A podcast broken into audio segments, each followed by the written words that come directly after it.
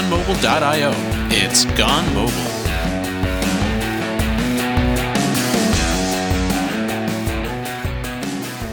Welcome back to another episode of Gone Mobile. How are you doing today, John? Not too bad. The weather's sunny. How about at your neck of the woods? It's a little bit sticky and disgusting here, but here we just call that July in, in northeastern United States. But thankfully, this is being recorded inside. Um, but yeah, so you know, not a whole lot to talk about before we dig into things, but I figured we may as well give a a quick plug to to everyone listening to you know, for one, if if if you like what you hear, um, we would definitely appreciate giving some reviews on whatever your podcast downloader of choice is. You know, we love reviews. If you have uh, good feedback, if you have negative feedback, you know, we take those too, but privately. Uh, but we definitely want to hear what you like, what you don't like, what you want to hear about on the show. If you have ideas for for shows that we haven't done yet, things that you would love to see covered, ideas for guests, um, definitely feel free to reach out on on Twitter at at Gone Mobilecast or through GoneMobile.io. Um, we're definitely listening, uh, so so we definitely want to hear from you. But um, you know, without further ado, let, us just get into things here. So, so I'm happy to welcome Alex Fishman uh, from Bugsee to the show. How's it going, Alex? Hi, everybody. Thank you very much for having me. Oh, it's our pleasure. Um, and this is, you know, it's a topic that we've sort of gone, we've covered a little bit in different directions and, and different capacities on the show, uh, just because there's a lot of different solutions out there for it, a lot of people trying to tackle it in different ways. Um, which lends me into to a good place to start, probably, which is, you know, given that the the market for for mobile app monitoring tools and crash reporting tools is like there's a lot of options out there. I'm I'm wondering what drove you to to want to enter that market. Absolutely. Yeah, so it's a wonderful question. So uh, basically, the reason we decided to go into that space is there are indeed a lot of solutions that doing crash reporting out there, but uh, most of them focus on the fact that they show you the line of code where your app had crashed. So you see that you're dividing by zero, uh, but you're not often sure how you got there in the first place, why that variable is zero in the first place. And that got us thinking, like, how can we help to figure out what actually had caused the app to get to a certain scenario? And uh, the best way to figure out is basically if you were able to be there with the user and see what they were doing in exactly their system. And we started thinking about similar to a black box on an airplane that sits there and records everything at all times during normal operation of the flight. Flight goes well and everything's fine. It doesn't bother anyone. But if something went wrong, then the black box had already recorded everything, right? And you're able to go and replay to figure out what actually had caused the problem in the first place because the black box was there to record during the normal operation. So you actually preempted the problem by recording everything. So that's basically the idea for Bugsee. We said like if we were to able to implement a black box that sits in your app and records absolutely everything, including the video screen of the sorry the app screens of the user, including touch events, all the network communication, console log, absolutely everything at all times, keeps the last one, 60 seconds so you basically don't overrun the, the space on the phone. It doesn't stream anything, it stores everything locally for 60 seconds. And then if something were to happen, whatever you define as a problem, you always have the past 60 seconds to be able to replay prior to the problem. Does it make sense? Yeah, I think so. Um, so, can you dig into a little bit more the different things? Like you mentioned, you record basically everything. So, what are all of the major things that you're recording and you know how do you how do you work about storing that and how do you deal with all of that data and and the importance of different pieces of it? Absolutely. So we record uh, multiple things. So number one we record all the videos so basically everything the user is seeing right? So all the app screens at all times. We record all the touch events we record all the network communication between the app and your servers or your uh, third-party service. If you communicate with Facebook or, or Google or Uber, whatever it is, you communicate with your own service. We record everything, including Buddy. We record all the console log, everything your app is printing at all times. We record all the system traces, such as orientation of the phone, a, a, whether it's charging or not, whether USB is connected, what is the battery level, what is the eh, what's the, you know what's the current front window, all these different traces in a system, and we record it at all times, but we keep only the past 60 seconds, so it never consumes too much data storage. And the 60 seconds, I mean, obviously the biggest part, portion is the video recording, and we're talking about a few megabytes, so it's never really a problem. You know, consider there are gigabytes and gigabytes of storage these days on phones, and the as I said, it, it doesn't stream; it stores locally on the phone and they always add new second, removes the the the the the the, the, the 61st second, and then when there is a problem or something had happened that requires attention, these 60 seconds being uploaded to the server for the developer to take a look and replay. So I'm curious, you know, you mentioned a lot uh, in passing there of a lot of different metrics that you're sort of collecting, you know, be it network stats or CPU or memory usage and battery usage and all of these types of things. Um, you know, in my experience, you know, I love like I'm a I'm a metrics junkie and I, I monitor the hell out of basically everything I do. But one of the things that can easily become overwhelming is trying to sort of piece together a lot of these different things to get something more meaningful, a more cohesive picture out of them. Um, so I'm wondering if if you have any sort of experience or opinions there on, say, you know, some of some of those metrics are more important than others, or how you can kind of tie those together to get a, a more intelligent look at at what an app is doing. Well, you're absolutely right. In reality, is you know we collect so much information in any stats there. Uh, in a given bug, ninety percent of the information is useless. It's not going to help you. But you never know what are the ten percent that are going to be critical and crucial to be able to resolve that particular issue. That's why you have to record everything at all times. And then when you get to a certain problem, you need to find what is actually relevant to that particular issue. Uh, so what we notice with our customer and our usage is that uh, typically people start with replaying the video and trying to understand what was happening, the, what the user was seeing, what the user was doing, then looking at the network and the console log. Those are the three things that are very easy to kind of uh, overview to get a sense what was going on. If it's a crash, then obviously we have a call stack uh, that you know that they shows which line the uh, the app had crashed, and then uh, it depends if it, like it's a performance issue. Then we obviously have all the Eh, the UI queues, the delays, the metrics, and all the CPU and memory and all this kind of stuff. So you can go and kind of dig into that. But usually customers start with video, network, and logs to kind of get a, a, a overall picture of what was going on before the problem. So I think um, one of the interesting things, like I, I took a look at the demo that you guys have got online, and you know it's kind of hard to describe on a podcast with just audio, but maybe you could try and and tell our listeners a little bit. You know, first of all, they should go check out the demo because that's the best way to see it. But I really thought the way that you guys um, replay the information that you collect was kind of interesting. So how did you uh, arrive at at what you built there? Thank you. Yeah, so a quick description. So if you go to bugsee.com slash demo, you can go to our demo account that shows our dashboard, what you get the, every time you have a bug or a crash, what, what our reports look like. Uh, the typical report looks like uh, there is a video uh, similar to a YouTube video in the top left corner where you can press play and we play back the 60 seconds of what the user was doing, you know, what they were seeing as well as what they were touching and obviously you can uh, pause and resume and you can also speed up or slow down the playback if you actually want to get into details or you don't care about certain things. So you can control the speed of the video playback.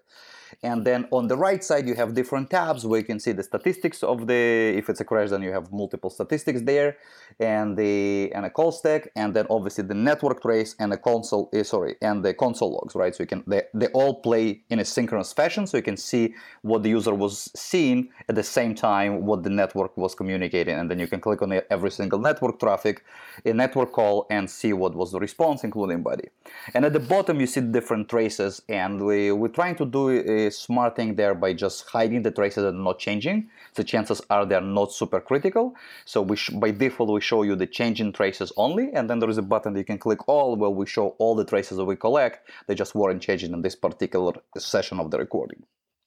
And the yeah so that's basically how we, we uh, what we show. Now it uh, it's it took us multiple iterations to get to this dashboard uh, that wasn't our first attempt there was probably yeah as you can imagine we show a lot of data It'd be impressive if it was. Yeah yeah yeah it, it wasn't remotely the first one yes.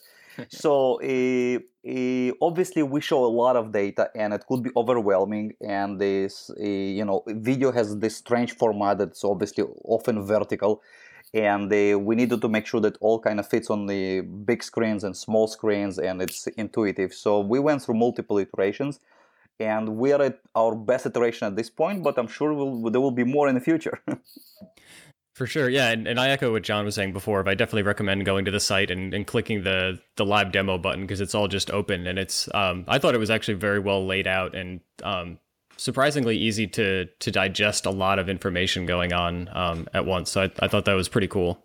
I enjoyed your your analogy to the the airplane black box earlier of you know having this sort of record of of what just happened in the event of a crash. Um, but I'm wondering, like, does does Bugsee only deal with uh, crash reports, or can it be used to kind of monitor caught exceptions and events that you raise as well? Absolutely. So, uh, so first of all, so we record at all times. We you add one line of code of Bugsee, and we record all these things that I've described before. On top of that, we give APIs for you to feed information into our recording. So we'll record your custom information. So obviously we record all the st- standard uh, system OS, but uh, information, but we give you APIs to feed information to us that are being recorded at all times. So that's number one. Now that's being reported only upon three things. Number one, it's the app crashes. So if the app crashes on the next boot, we will package the last 60 seconds and upload to our server. Number two, Eh, there are kind of bugs that the app doesn't crash, but there is a visual problem. Let's say you see the picture didn't load, there is some misspelled text, or the UI behaving in a way that you don't anticipate, or you're eh, just a QA manager and you're playing with your beta version and you just don't like the way it doesn't fit the, the, the spec. So you can cl- click a screenshot button or a shake or through UI and just report the last 60 seconds, just uh, basically trigger a reporting manually, right? And the third v- way to upload the last 60 seconds is for a developer to decide in the code that I should never get to this position in the code. That execution tree should never happen. But if it were to happen, I want to know how did I uh, how did I get there in the first place. So you're able to report from code without triggering any sort of user interaction, without crashing the app. It's very very seamless experience. So you say like if this uh, environment happens, then I want to see what happened, and we will upload everything. So is this, you know, a, a, complete replacement for other like crash reporting tools, and, and maybe are you looking at getting into like the analytic reporting space at all, uh, or can we use this with you know our, our other existing favorite crash management or crash reporting tool? Well, uh, first of all, in iOS, uh, there is a system limitation that allows, allows only one crash reporting system, uh, one rec- crash reporting tool in a system. So they are mutually exclusive. That's actually an iOS limitation. There is nothing we can do about it. So if you choose Bugsee to use uh, for crash reporting, you actually have to disable the other ones. There is no way around that. Uh, and that actually the reason that you can actually disable our crash reporting because some customers that we have you know they're very careful at the beginning. They want to keep their own crash reporting but they want to have video capability for the other things that i've described. So they disable our crash reporting and put a, a, you know on top of their existing crash reporting. But they eventually switch to us as well because at the end they'll get the crash and they're so used to the video but they didn't get the video in their crash so they disable their crash reporting and they switch to us entirely. So that's number one as for analytics, so that's the only uh, mutually exclusive element that you have in our system. Everything else obviously works on top of other tools. Uh, we have analytics. We actually started, we got into this only about two or three weeks ago. So we just released it where we show you the statistics of your usage and bugs and the uh, crash-free session, all this kind of stuff. So we just released that. So we're, it, it's a very beginning. Cool. So then, if you're imagining this as, uh, you know, in an ideal world, uh, a full-on replacement for some of the other tools out there, like, can you can you talk a little bit about like what your reporting offering is like? Like outside of the the big dashboard sort of view that we talked about, that gives you that 60 second playback. Like, what sort of what's your reporting offering like in terms of just seeing errors that are coming through and grouping them and doing searches and trying to get patterns that way? Oh, of course, of course. So yeah, so obviously a similar crashes automatically combine, and obviously we have search uh, search tools that allow you to search for specific uh, kind of behaviors, specific versions, and the different kind of uh, bugs and different keywords. And we also put in right now special attributes that you can actually uh, attach to your crashes that you can actually search afterwards as well. So yeah, we, we have a very powerful search tool there that allows the developer to find the kind of issues they want to find if they're going through regression analysis. Cool. So, so I'd love to get um, a little more technical at this point, and maybe dig into to how um, how you did some of these things, because uh, I think that's pretty interesting, especially to hook in at such a low level to some of these things. Like, could you speak from a technical level to to how you're sort of getting at being able to reliably monitor things like CPU usage and memory usage? Well, uh, I, I, will be able to get to some details, but for that you will need to have our CTO on the line. He's way smarter than me. uh, well, so a little bit background about uh, myself and my co-founder CTO.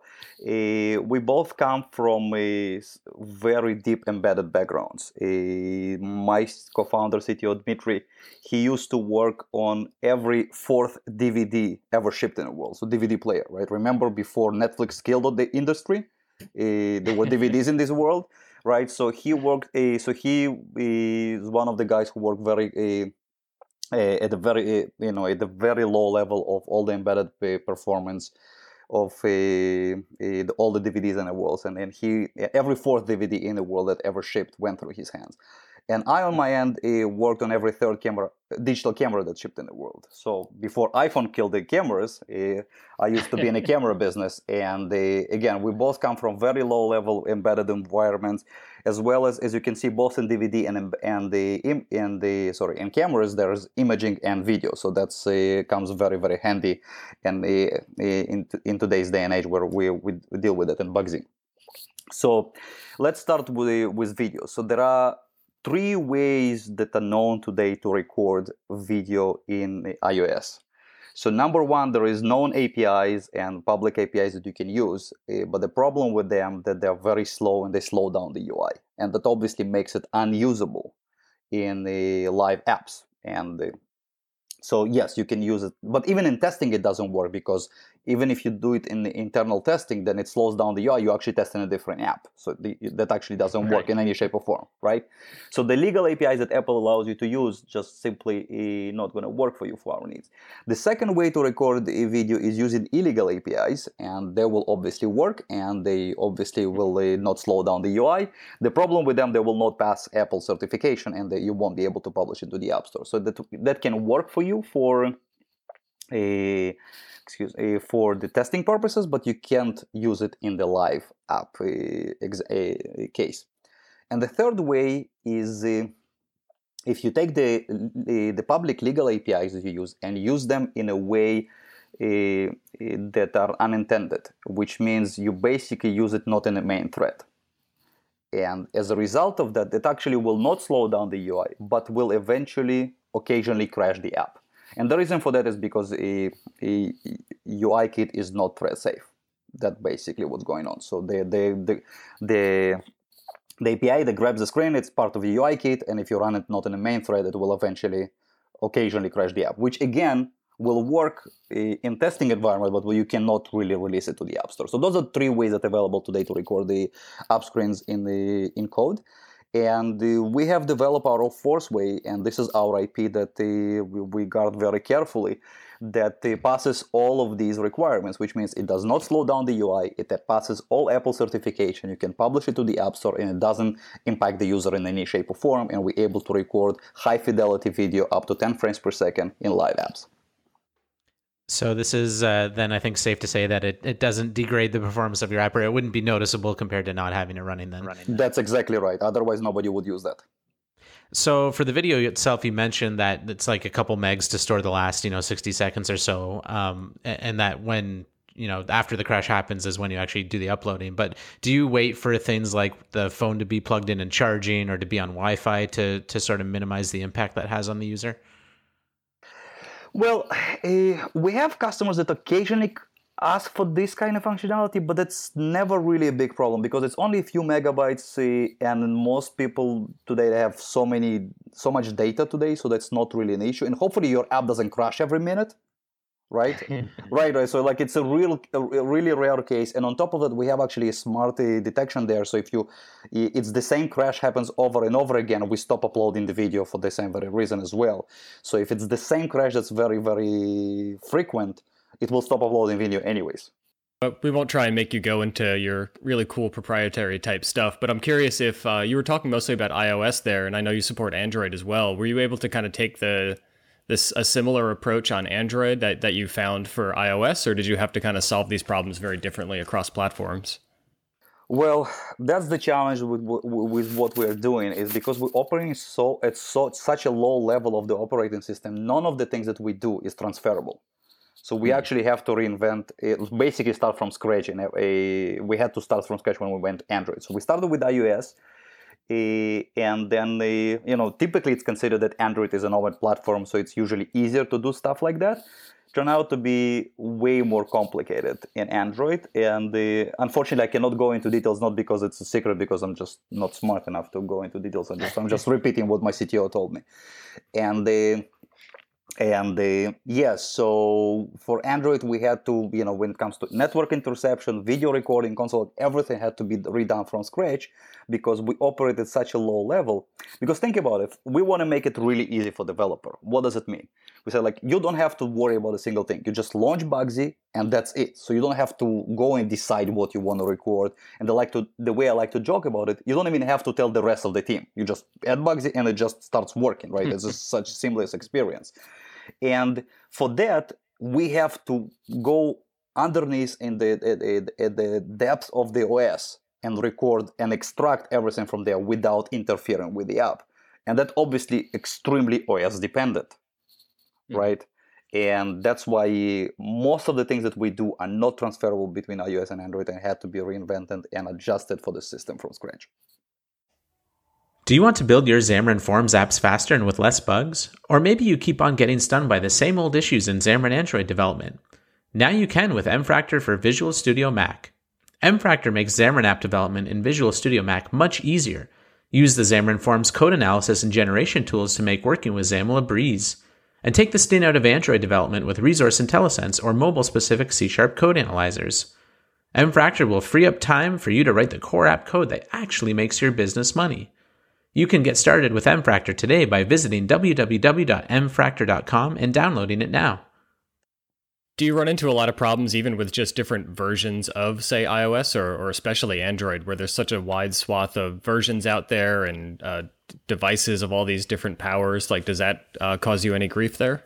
Of course, absolutely. That especially in Android. So obviously, occasionally we have we see it on iOS, but it's way more controllable environment. When it comes to Android, all the different manufacturers out there they uh, they customize their OS a little bit, and because again we operate at a very low level of OS uh, interaction, if there is a, even a minor change there, we actually forced to you know account for that and accommodate that. So that causes some grief there.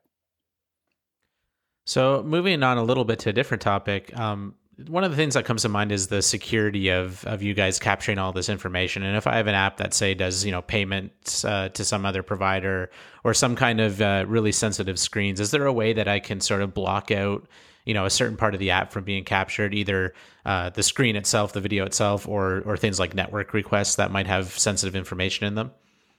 Absolutely, it's a great question, and privacy is a big concern, and we're very well aware of that. So okay, let's start with that. So, obviously a wide variety of apps out there that uh, you know it depends what they do. Privacy could be a different topic of concern there.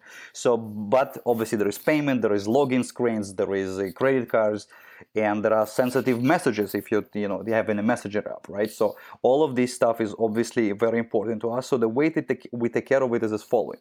So number one is we automatically detect all the sensitive uh, fields that we deem sensitive, which is passwords and credit cards, stuff like that. So they're automatically detected, like you, as I said, you know, you add one line of code and everything I describe is done completely automatically. Once we detect a password field or a credit card field, we cover it with a black rectangle, and it, you know, during the recording, so it, you know, it stays on the device already with a black rectangle. Doesn't hit any server, doesn't upload, doesn't go anywhere. Right. On top of that, we give uh, uh, the developers APIs to cover other other fields that they deem sensitive. Sensitive, like for example, for example, it's a messaging app, so we don't automatically detect that as a sensitive field, but they say they decided they want to cover that. That's totally fine. Or we have a few medical customers obviously in the medical field there is a lot of sensitive information and they go and cover certain areas that are not critical to understand what the bug is but you know eh, they cover the the text fields with black rectangles. So that's that's number one. So all the videos uh, that we record again they're stored locally on the device of the user and they have black rectangles covering the sensitive information either automatically detected by us or set by the developer as they deem important. When a, there is a, a trigger that, that, we need to upload it, obviously everything goes through SSL and the HTTPS, and they store the on uh, AWS services that the our customers can access only through login password that's not publicly available. You can share a public screen, public uh, link accidentally, all this kind of stuff. So it's all very well protected. Uh, on top of that, we also have uh, uh, filters for networking because sometimes not only the video but also the network traffic can may contain some sensitive information. It's because we record the body, so there is JSON which can may contain sensitive information. So we also give the developers the APIs to filter out sensitive information within the network body through APIs. Does that make sense? Yeah, absolutely. Yeah, the the the first things that jump to my mind as a you know I deal with security stuff all the time in my day job. So so I think credit cards for PCI type stuff, and then I think well you know not wanting to log uh, PII or or right. sensitive information like that. So so that definitely makes a lot of sense. Yeah, and we have a few customers, for example, in the medical space, and sometimes they, there is a lot of fields that they deem very sensitive, and we don't we don't have a way of knowing that. So you know they use our APIs to cover those fields. Cool. So we've talked a lot about, um, you know, a lot of the really cool things that you can do with this. Uh, we, have mentioned iOS and Android kind of in passing, but could you could you kind of enumerate like what what platforms do you support? What what do what SDKs do you have? Yes. So we support iOS and Android uh, native applications. We do support React Native and Cordova. Uh, we also work right now on Xamarin integration. We have a community build, uh, sorry, community port for Bugsee for Xamarin that one of our customers got excited and did that, but we haven't finished our formal support yet. So that's still in the works and hopefully it will be done in the next couple of weeks. Cool. I'd be curious to to hear like what that that Xamarin um, integration ends up being like because i would imagine you know it's one thing just to do sort of uh, a binding to the low level stuff that you have for for ios for, for android but when you when you deal with a lot of xamarin apps say the network goes through a whole different layer and and there's a lot that that actually happens differently there. Right, so are you finding finding that you you're ending up kind of writing uh, a xamarin specific thing instead of just being able to bind the the ios or android libraries and that's exactly what we're going because as i mentioned earlier because we operate such a low level of every system uh, most of the stuff that we do is not transferable. So every time we start looking at a new uh, environment uh, we actually forced to redo a lot of things that we already have solved before. And Xamarin is looking exactly like as you mentioned it requires a lot a lot of redo as opposed to just binding and then for for everything that you're uploading, you know, so so I install Bugsee into my app. It starts uploading a bunch of crash data or videos and things like that. Is there there any ability to to sort of export that or to, you know save down the videos somewhere else or kind of take the data and put it into some other like reporting system or something that I might have? So two answers here. Number one, we obviously automatically integrate with probably 20 different bug tracking tools and collaboration tools such as Slack and Jira and all the kind of tools out there. So automatic every time there is a new entry within Bugsee, we automatically integrate with your tools to notify you via Slack, email, Jira, Trello, whatever you guys are using. So and every time there's a custom new customer that asks for a new tool, we usually add it within a couple of days. Uh, as for exporting the data from Bugsee, that's actually tricky because we develop our own custom formats for everything to play it synchronously, right? So the video on its own is often useless because it's synchronized with the touch events and with the network calls and with the console logs and all the traces. So uh, the data that we have is, are not is not really exportable. Okay, yeah, that makes sense. So it's actually a, a, custom video format, and that's how you've gotten it down to, to probably something so small. Yeah, and the, again, it has to play synchronously with everything else, so that's why we put it together on our dashboard. Yeah. Uh, we usually like to leave this question towards the the end. Uh, you know, we describe all of the awesome stuff that the product does, and you know all the reasons why you should use it, and then kind of get into the the whole question of what does this actually cost to use. So, like, what is the the pricing model that you guys offer?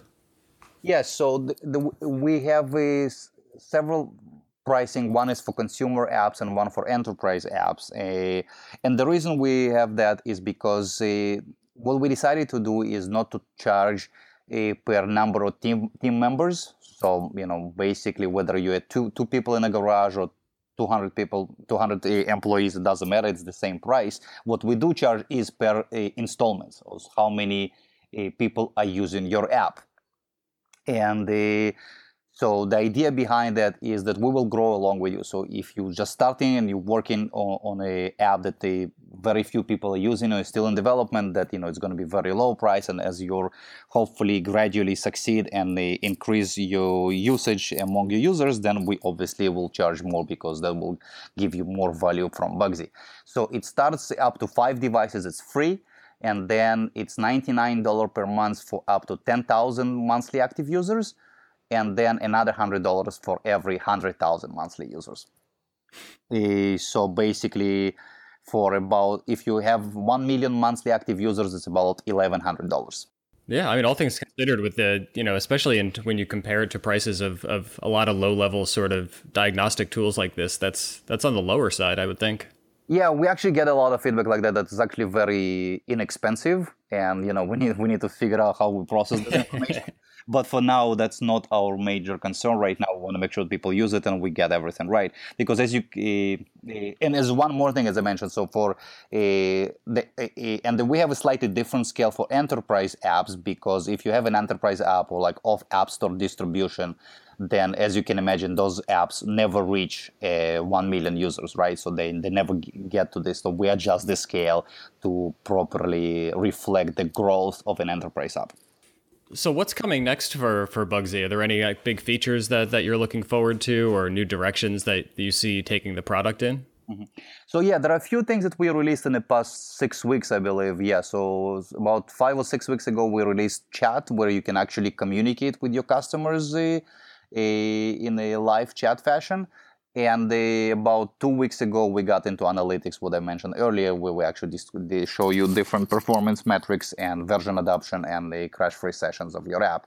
So those things happen in the past six weeks. Eh, so we just released those, and we started getting feedback from customers to understand which way we want to improve it and what the direction that we want to take it from there. That's awesome. Well, Alex, like, is there anything that we we missed along the way? Anything that, that our listeners should definitely know before uh, before they go? Hopefully, poke around and check some of this stuff out. Well, I think you ask all the right questions. I really appreciate the, all of that. Thank you very much for your time. And it's Bugsee as in see the bug. So you're like that, that's the idea of the video. So you see the bug, right? So Bugsee. Absolutely, and we'll we'll have a link to it in the in the show notes as well as the the live demo that's on there, which I definitely recommend everyone check, checking out. But Alex, it's been awesome to chat with you today. Thanks so much. Thank you so much, guys. It's really really a big pleasure for me to be here. And thanks as always for everyone for listening, and we'll see you next time on Gone Mobile.